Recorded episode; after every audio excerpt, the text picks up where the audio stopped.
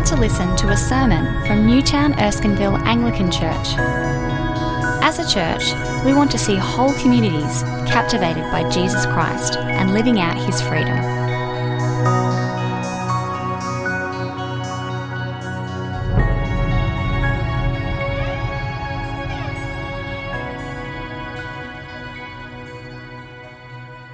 Luke chapter 11, verses 1 to 3. Uh, It's in the handout and it's also uh, page 843 of the Pew Bibles.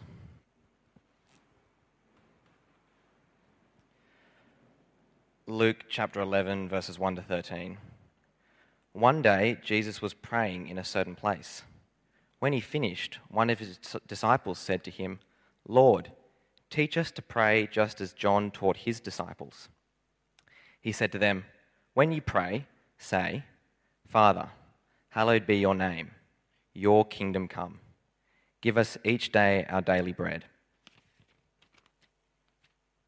Forgive us our sins, for we also forgive everyone who sins against us, and lead us not into temptation.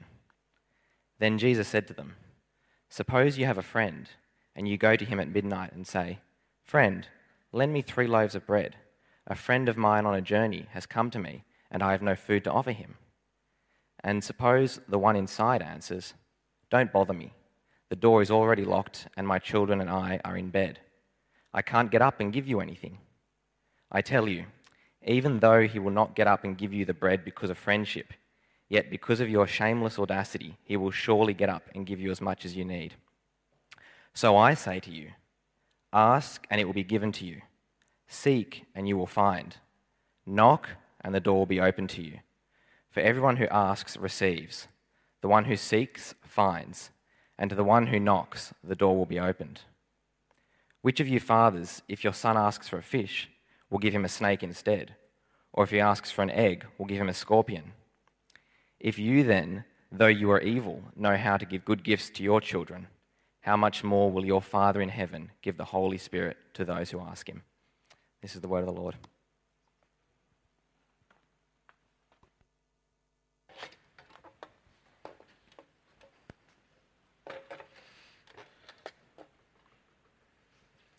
Well, hi again. As Matt said, we are in the middle of a series on prayer and the one who hears it. Uh, we're taking some time to think about not just prayer and the dynamics of prayer, but the one we pray to, and uh, to kind of remind ourselves of his reality and goodness. And we're, we're kind of continuing that theme uh, tonight. Um, I might pray again, and then we'll, we'll, we'll dive into this. Um, Lord, we come before you always as beggars, uh, in need of your help, your guidance, in need of you to reshape our faulty thought and rebuild our broken hearts. And we ask for these mercies again by the power of your Holy Spirit. Amen. I want to start by asking what's the trick to prayer? What's the best technique? I want to show you a five step process that one organization I found online puts, puts out there. But before I show you, I want to um, just make it clear that actually this is, this is not Christianity. Um, you'll see as we go through, there's some slightly or extremely dodgy theological kind of claims, but this is out there and this is a serious kind of take on prayer. Um, there are some things actually as we go through you'll see that are kind of lifted from the Bible, Christian ideas repurposed into a worldview that is actually pantheism. Uh, it's a spiritual perspective where everything is divine, and, and this is a perspective on prayer that is, is definitely growing in the world today. So, see what you make of this. Here's one take on prayer uh, yeah, from the internet.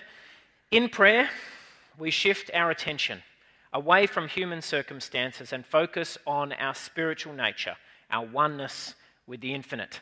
And there's five steps relaxation, concentration, meditation, realization, and appreciation. And here they are. First, relaxation. Breathe deeply and focus within. Become willing to know a truth that frees you from all concerns How to, very useful kind of how to section. Take deep conscious breaths. As you relax your body and release busy thoughts, feel your heart opening up. I would quite like to do that. Step two, concentration. Recognize the power of God as life, love, wisdom, and ever present good. How to? Center your thoughts on the ever present energy of God in your life. You might want to, this gets a bit dodgy. You might want to inhale God is and exhale I am. Step three, meditation. In silent reflection, see that the power of God is the same power within you, your divine potential how to, in silence, experience the power of your own divinity, knowing you share all the attributes of God love, strength, wisdom.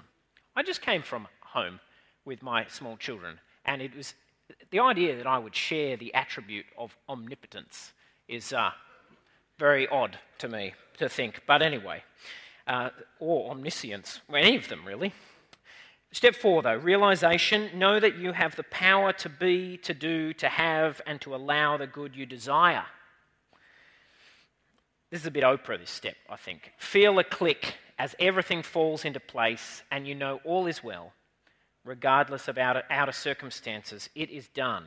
That last line, it is done, I think is actually a nod of the head to the last words of Jesus on the cross when he says, It is finished. Anyway, Step five, appreciation. Grateful for your growing spiritual awareness. You are empowered to live fully now and into a fulfilling future.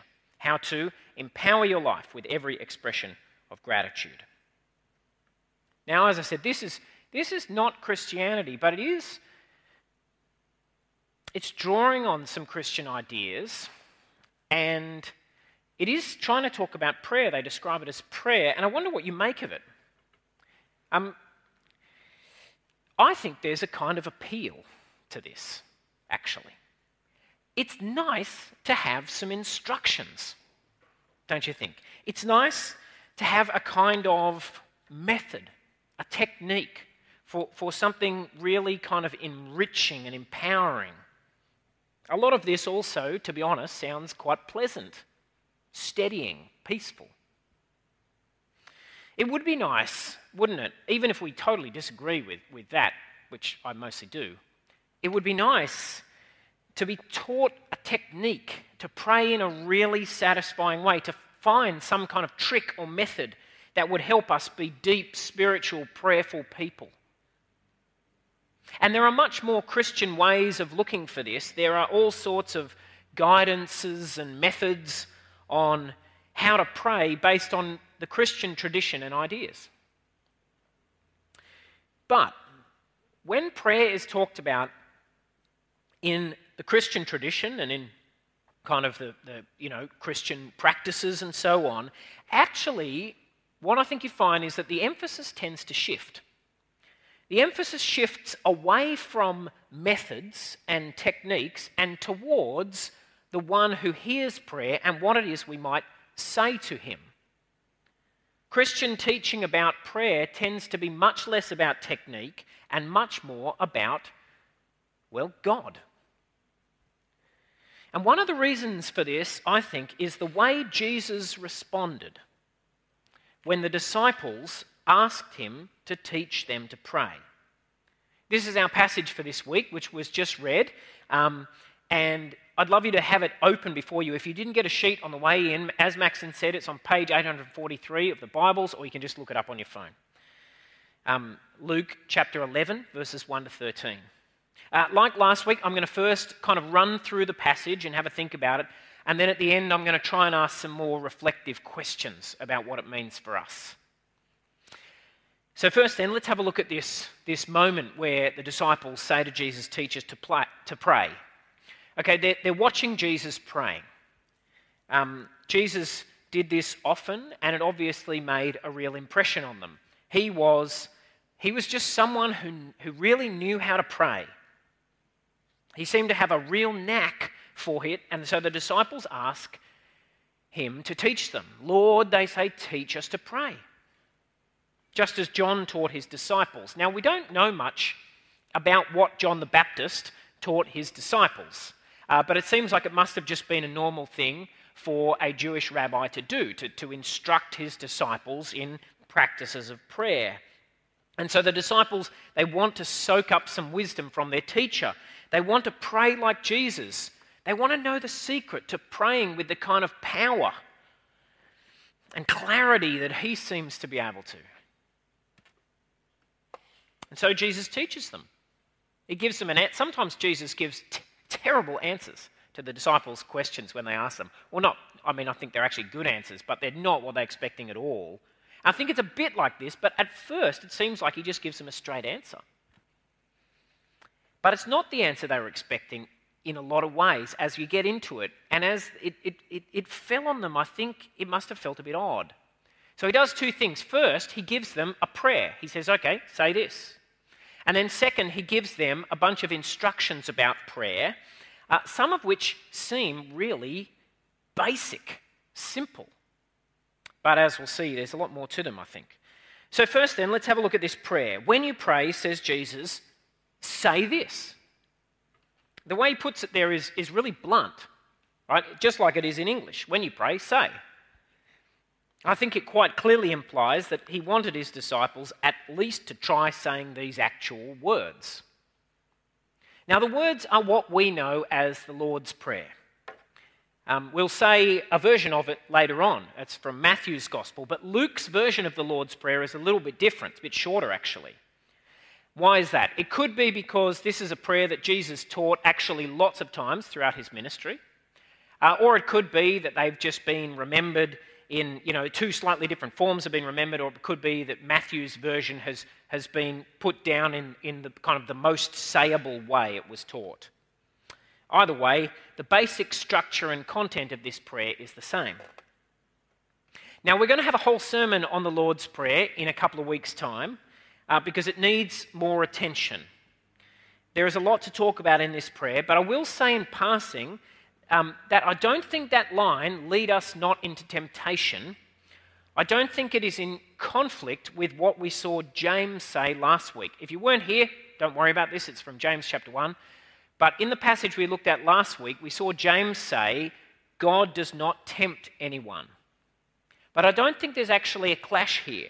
The prayer for God to not lead us into temptation, that's a prayer for God to save and to spare from the temptations that we can and do face because we're messed up people in a messed up world. It's not that Jesus is saying God might or might not cause temptation, so ask Him not to. It's that we're asking God to spare us from those paths, those dangers as we walk through the world But back to the main track.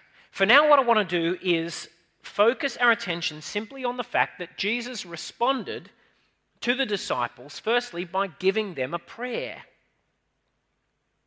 Because he could have done things differently, right? He could have given them a set of principles, or he could have given them a technique or a method. He could have said, Well, first you want to find the right spot the right place. And then here's the body position I think is most helpful. Like all sorts of things like that. But he didn't. He says, say this. Why? Well, what this does is it focuses our attention straight away on prayer as speech. Speech to God as Father.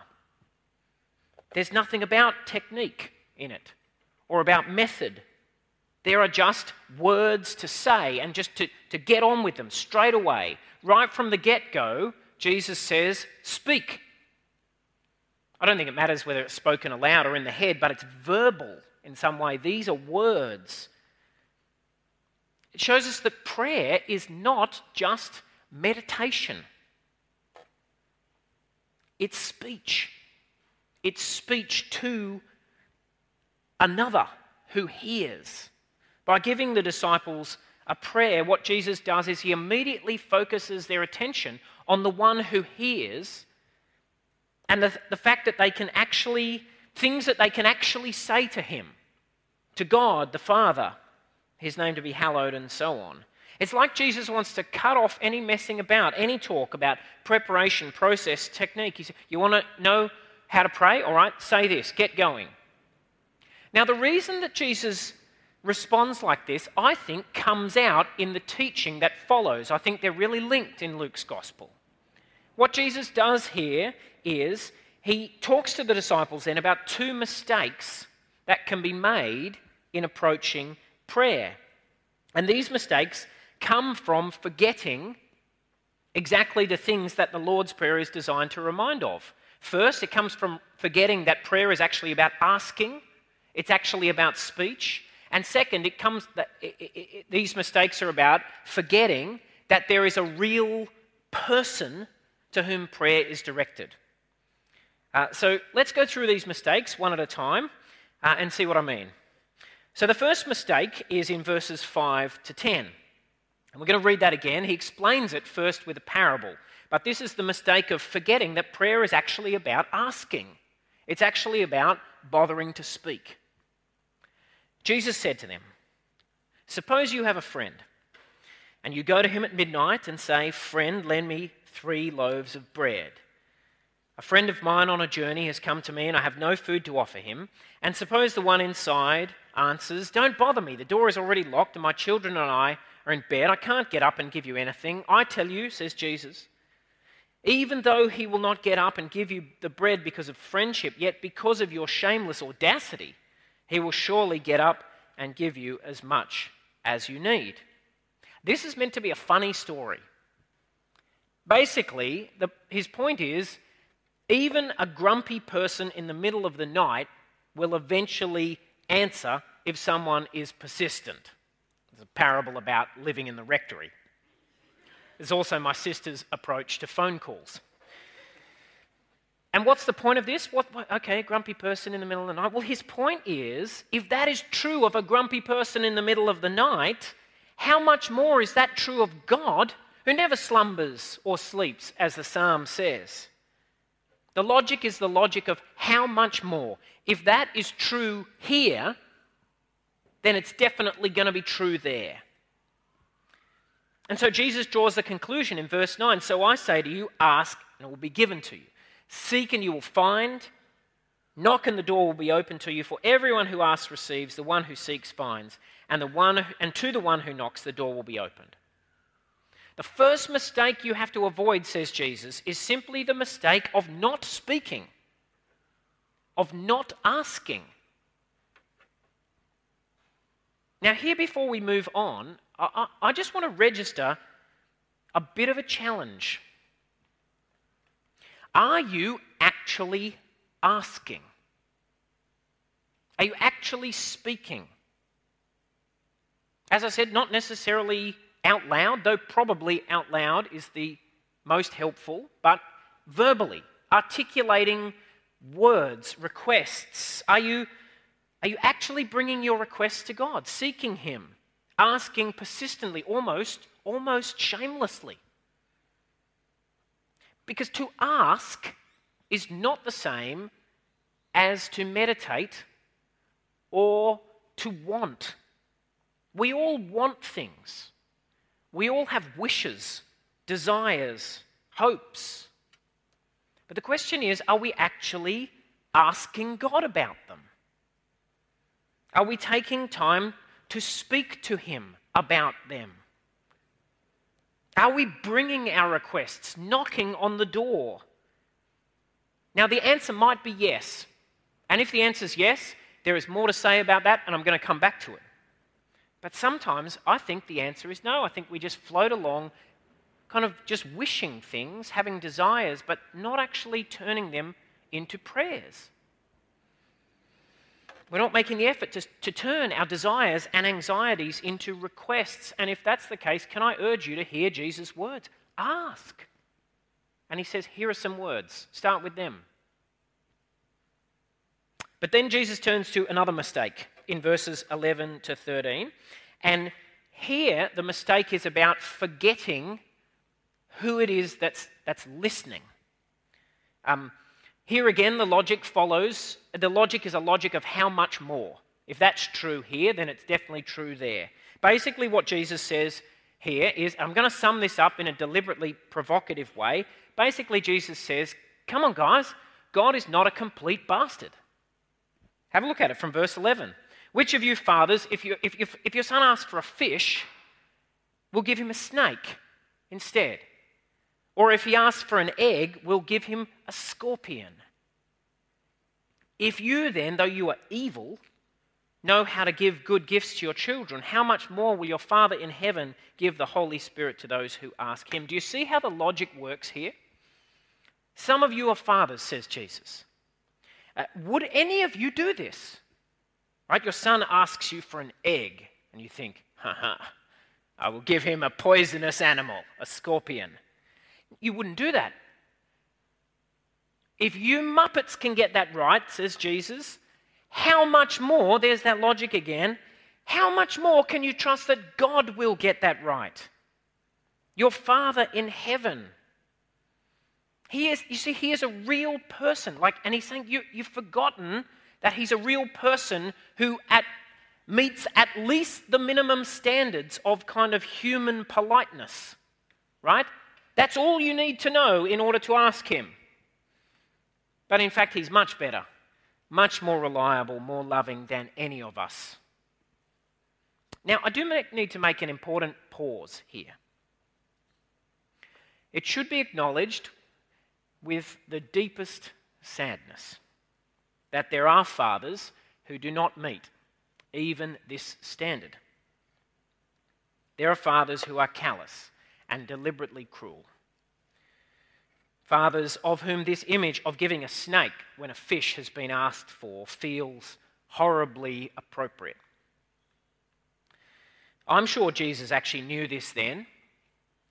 He definitely knows it now, and he hates it. We need to acknowledge this, though, because it, it, reminds us of how spiritually damaging it is for fathers to fail to care for their children. Uh, whether we like it or not, there just is an analogy between fatherhood and God's relationship with us. God has chosen for that relationship of fatherhood to echo in some faint way, at least, his own being as father. And that means, what that means, number one, is that a special, terrifying responsibility is placed upon fathers. Fathers are called to bear a name that belongs also and belongs first to God. And that adds a special weight to how they care for their children. Now, not many people here are fathers, but some of you are, and some of you maybe one day. Hear this. I wish everyone here had a really wonderful father, but I know that's not true. All fathers fail in some ways, and some fathers fail abominably. And if your father failed you in ways that have been spiritually damaging, and that have even made God's name as Father hard to bear, then I grieve with you. But it's important to be clear as well that the point of this analogy is not for it to work in the same way in both directions. Let me explain a bit. You see, the analogy between God as Father and human fathers, it, it places a special responsibility on human fathers, but it, it doesn't mean, it never means that the way to understand God is by imagining a bigger version of our fathers. No. Although fatherhood echoes it in some way, human fatherhood is not a reliable guide to God's fatherhood. Because God's fatherhood is first and infinitely more and very unlike our fatherhood. And so the knowledge that God is Father, as Jesus calls him here, it can be, it should be actually, a comfort, a blessing in the face of the failure of our human fathers. And you know, this is actually Jesus' point, right? Because the main thing Jesus wants to stress here is actually the unlikeness between you fathers who he's talking to, and God as Father. His point is that God is not like us. If you, he says, who are evil, if you know how to give good gifts to your children, how much more, because he's so much better, so different to you, how much more will your Father in heaven give the Holy Spirit to those who ask you? If even the most ordinary human fathers mostly get this right, how much more will God, your Father in heaven, who is not subject to our weaknesses and failures? But you see, the second mistake Jesus seems to think might be getting in the way of the disciples' prayer is the mistake of forgetting that their prayers have a real hearer, a real personal hearer, and a hearer who is not just the universe or a force or a dimension of existence. No, he's personal. See, that's what the analogy of God as Father, that's what it does. It reminds us that God's reality is personal. Right? God is at least but more personal than, than all of us and our human fathers. And Jesus wants to say, remember that you're praying to a, a real Father who loves you, and He's not just some random jerk who's hopeless, more hopeless than you. He's good. And so, if even you guys know how to respond to your children's requests, how much more does He? But I'm sure you didn't miss the twist at the end. Did you miss it? That twist at the end.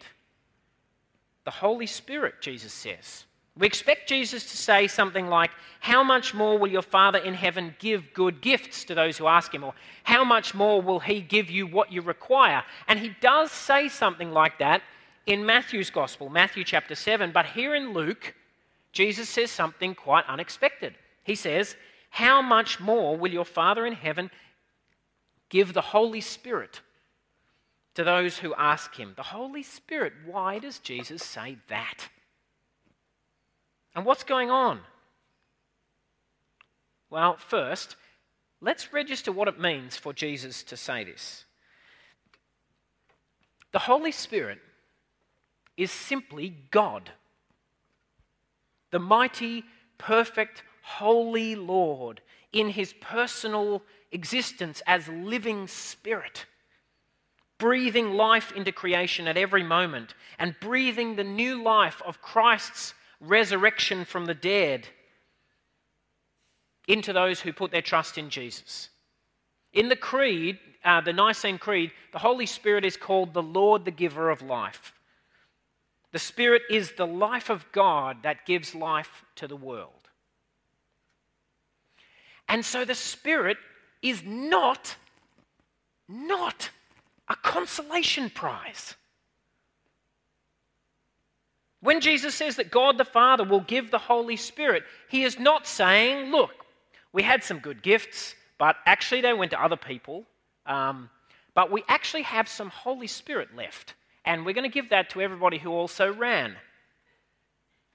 Now, I joke, but goodness, don't we sometimes think like this? When you heard this verse, how much more will He give the Holy Spirit? Did you give a little sigh? Ah, the Spirit. Lame. Not lame. Not lame. This is God's best gift. This is Himself. This is the life and power of eternity breathed into our hearts and minds. And that is what Jesus says that God the Father will give to those who ask Him. It is incredible, and it's even more incredible if we take a moment to remember what it means for God to give the Spirit, what it meant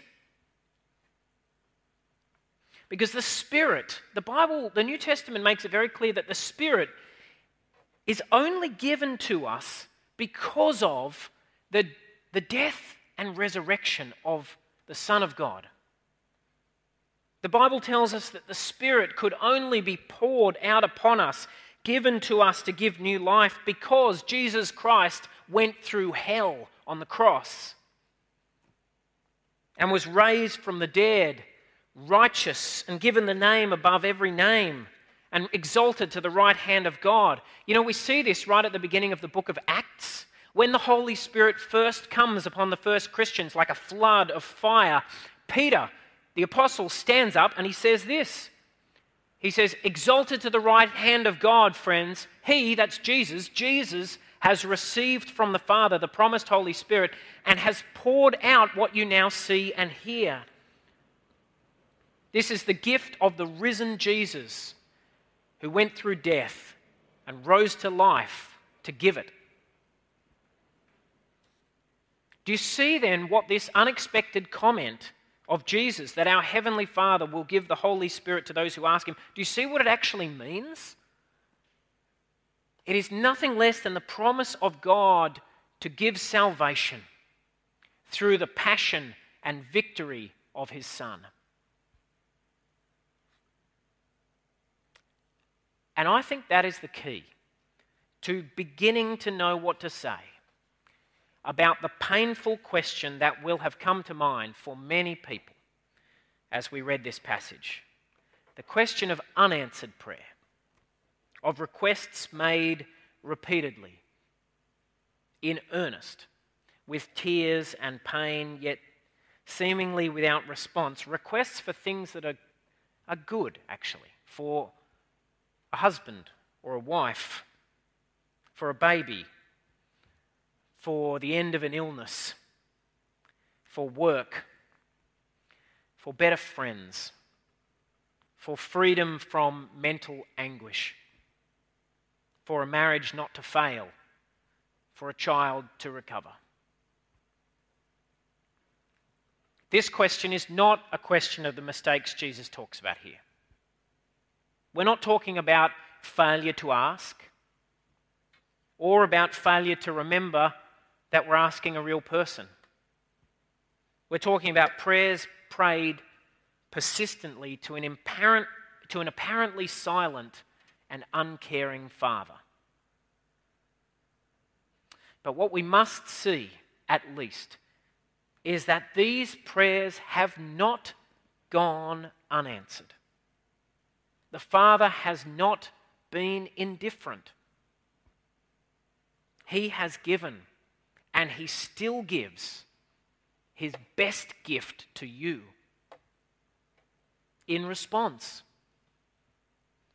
He has given His Son to stand in your place, take your sin upon Himself and bury it, so that He could rise to new life and pour out upon you into your heart and mind and spirit His own Spirit, His presence and life and sacred goodness, calling you to and preparing you for eternal life and for a kingdom the glory of which will make everything now feel like what Paul calls a light, momentary trouble.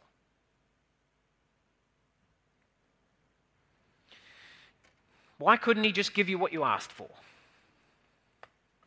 I don't know. We don't know.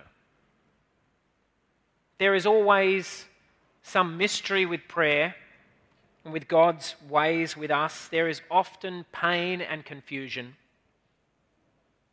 The same was true for Jesus himself, as we will remember next week. He didn't get everything he asked for. The same was true for the Apostle Paul, who tells us how he asked God over and over for a difficulty to be removed, but was only assured that God's grace would be enough for him. It's in 1 Corinthians 12 if you want to look at it. We don't know why God withholds some gifts that he seems like he could give.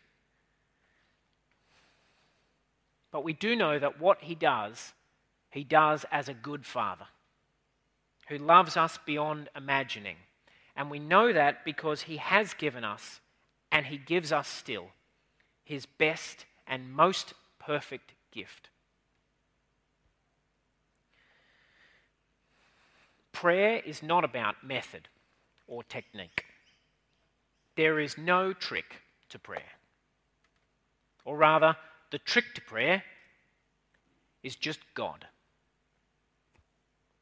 And what we need to learn to pray is to have our eyes turned not towards ourselves and what we're doing, but towards the Lord and to the gifts that He wants to give and that we most need. This is what the Lord's Prayer is designed to do, actually. It's why we say it as Jesus told us to. It's designed to decenter ourselves and put at the center the one who hears and his purposes. It teaches us to ask for the Holy Spirit and to learn to praise God and to love Him and to seek His transforming love in our lives. And the one who hears these prayers, he is not lazy or careless or powerless. He is not distracted or inattentive. He is our Father in heaven. And when we ask Him, He gives. He gives His best gift His own Spirit, poured out by His risen Son, filling us up with the life that fills eternity. So I say to you, brothers and sisters, ask, and that will be given to you. Seek, and you will find. Knock, and the door will be opened to you. Amen.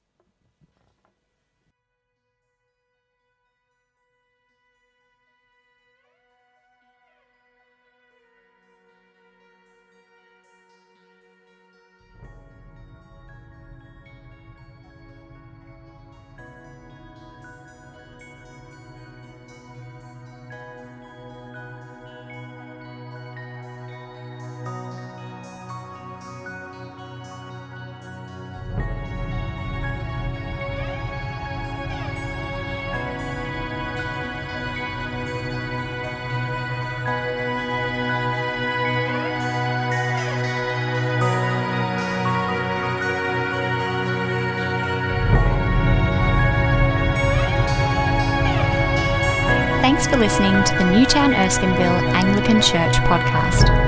For more audio content and information about our church, please visit neac.com.au.